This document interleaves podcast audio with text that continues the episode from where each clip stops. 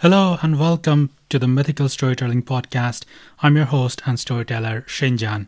I've always been fascinated by the myths and the stories behind those myths in cultures throughout the world. So if you, like me, are interested in exploring these stories behind the myths, then this is the right podcast for you. So without further ado, let's start with today's story.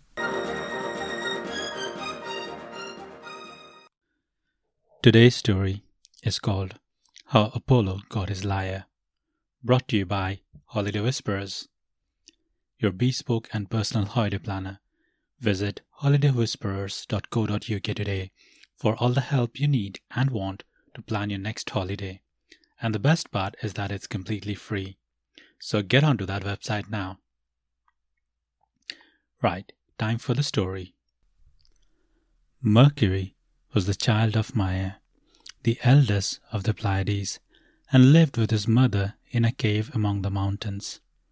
One day, when he was only just big enough to walk, he ran out of the doors to play in the sunshine and saw a spotted tortoise shell lying in the grass.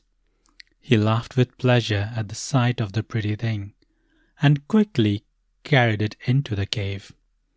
Then he bored holes in the edge of the shell, fastened hollow reeds inside, and with a piece of leather and strings made a lyre of it. This was the first lyre that was ever made, and most wonderful music lay hidden in it. That night, when his mother was asleep, Mercury crept slyly out of his cradle and went out into the moonlight. He ran to the pastures where Apollo's white cattle were sleeping and stole fifty of the finest heifers. Then he threw his baby shoes into the ocean and bound great limbs of tamarisk to his feet, so that no one would be able to tell who had been walking in the soft sand. After this, he drove the cattle hither and thither in a great glee for a while, and then took them down the mountain and shut them into a cave. But one would think from the tracks left in the sand that the cattle had been driven up instead of down the mountain. A peasant who was hoeing in his vineyard by the light of the full moon saw this wonderful baby passing by, driving the cattle, and could hardly believe his own eyes. No one else saw Mercury, and just at sunrise, the little mischief went home to his mother's cave, slipped in through the keyhole, and in a twinkling was in his cradle with his tortoise-shell lyre held tightly in his arms, looking as if he had been sleeping there all night. Apollo soon missed his cattle. It happened that the man who had been hoeing his grapevines by moonlight was still working in the same field. When Apollo asked him whether he had seen anyone driving cattle over that road, the man described the baby that he had seen, with the curious shoes, and told him how it had driven the cattle backward and forward and up and down. By daylight, the road looked as if the wind had been playing havoc with the young evergreens. Their twigs were scattered here and there, and great branches seemed to have been broken off and blown about in the sand. There were no tracks of any living thing, except the tracks of the cattle, which led in all directions. This was very confusing, but Apollo, knowing that no baby except his own baby brother could drive the cattle, went straight to Maia's cave. There lay Mercury in his cradle, fast asleep. When Apollo accused him of stealing his white cattle, he sat up and rubbed his eyes, and said innocently that he did not know what cattle were. He had just heard the word for the first time. But Apollo was angry and insisted that the baby should go with him to Jupiter to have the dispute settled. When the two brothers came before Jupiter's throne, Mercury kept on saying that he had never seen any cattle and did not know what they were.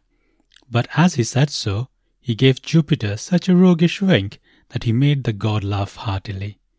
Then he suddenly caught up his lyre and began to play. The music was so beautiful that all the gods in Olympus held their breath to listen.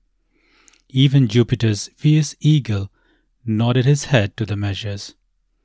When Mercury stopped playing, Apollo declared that such music was well worth the fifty cattle and agreed to say no more about the theft. This so pleased Mercury that he gave Apollo the lyre. Then Apollo, in return for the gift of the wonderful lyre, gave Mercury a golden wand called the caduceus, which had power over sleep and dreams, and wealth and happiness. At a later time, two wings fluttered from the top of this wand, and two golden snakes were twined around it. Besides presenting Mercury with the caduceus, Apollo made him herdsman of the wonderful white cattle. Mercury now drove the fifty heifers back to their pastures. So the quarrel was made up, and the two brothers, Apollo and Mercury, became the best of friends. On a day when the wind is blowing and driving fleecy white clouds before it, perhaps if you look up, you will see the white cattle of Apollo. But you'll have to look very sharp to see the herdsman, Mercury.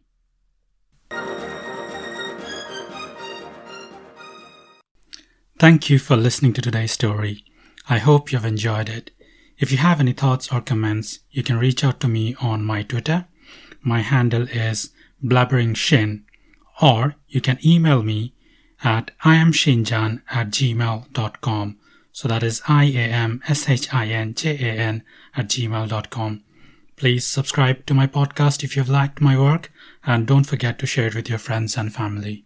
I'll look forward to entertaining you with more mythical stories like this going forward. Adios.